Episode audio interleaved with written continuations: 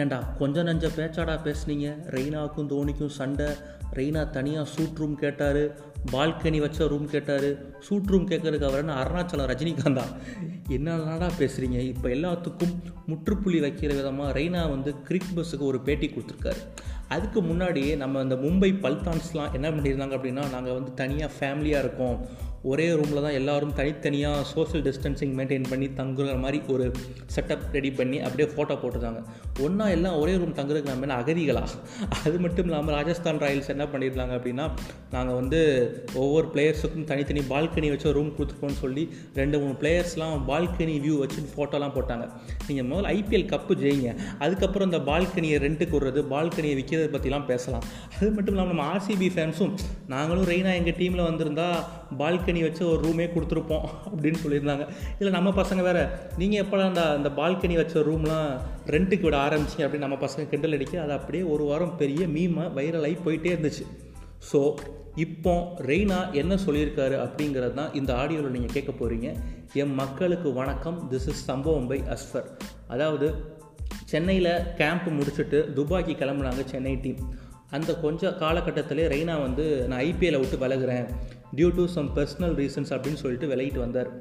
அதுக்கப்புறம் ஒரு ரெண்டு நாள் என்ன நியூஸ் வந்துச்சு அப்படின்னா ரெய்னாவோட ஃபேமிலியோட அங்கிள் வந்து ஒரு ஒருத்தவங்க வந்து இறந்துட்டாங்க. ஸோ அவங்க ஃபேமிலி மெம்பர்ஸ் நிறைய பேர் இன்ஜுரி ஆகிருக்காங்க அது ஒரு ராபரி நடந்ததில் பதன்கோட் கிட்ட வச்சு அவங்க ஃபேமிலியே தாக்கப்பட்டிருக்காங்க அப்படின்னு சொல்லிட்டு ரெய்னா வந்து வந்துட்டாருன்னு சொன்னாங்க. அதுக்கப்புறம் இன்னும் ஒரு நாள் என்னாச்சு அப்படின்னா இல்லை இல்லை ரெய்னாக்கும் தோனிக்கும் சண்டை. தோனிக்கு கொடுத்த மாதிரியே ரெய்னாவுக்கும் ரூம் கேட்டார். நம்ம ரெய்னா பால்கனி வச்ச ரூம் வித்து சூட் ரூமோட கேட்டார் அப்படின்னு சொல்லிட்டு. ஏன்டா இதெல்லாம் ஒரு பிரச்சனைன்னு வாட்ஸ்அப் வதந்திகள் மாதிரி நம்ம அங்கிள் ஆன்டிஸ்லாம் பிரச்சனை பண்ணுவாங்கல்ல அது மாதிரி வாட்ஸ்அப்பில் வந்த நியூஸாக என்னன்னு தெரியல. அதை எல்லா நியூஸ் சேனலும் பப்ளிஷ் பண்ணாங்க. பட் எது உண்மைன்னு இப்போ வரைக்கும் தெரியல. அது மட்டும் இல்லாமல் அது கொதித்து போய் நம்ம சீனிமாவை என்ன பண்ணார் அப்படின்னா நான் எந்த பிளேயர்ஸும் இருக்க சொல்லி வற்புறுத்தலை.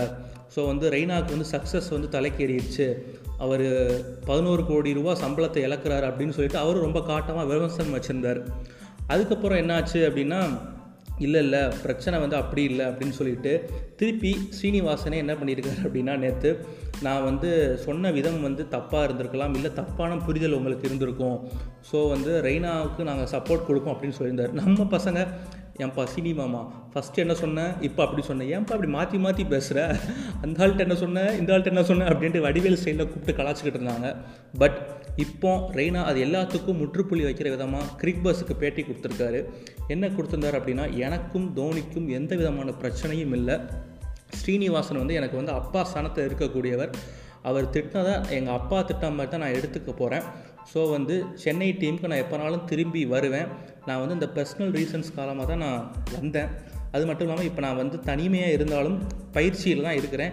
எப்போனாலும் டீம் ஃபுல்லாக வந்துடுவேன் அப்படின்னு சொல்லி ஒரு பிக் நியூஸை வந்து இன்றைக்கி கொடுத்துருக்காரு. இதை கேட்கும் போது சென்னை ஃபேன்ஸ் மட்டும் இல்லாமல் ரெய்னா தோனி ஃபேன்ஸுக்கு உண்மையிலே ஒரு வேறு லெவல் சந்தோஷம் தான் சொல்லணும். நட்புக்காக பாட்டெலாம் அப்படியே மைண்டில் ஓடும்னு நினைக்கிறேன்.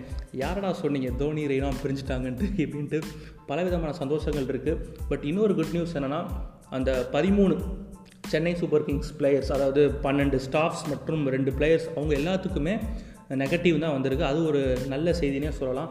ஸோ எல்லாருமே நெகட்டிவ் வந்ததுனால இப்போ நம்ம பாசிட்டிவ் வைபோட இந்த ஐபிஎலை எதிர்கொள்ளலாம். So stay safe stay positive tata bye bye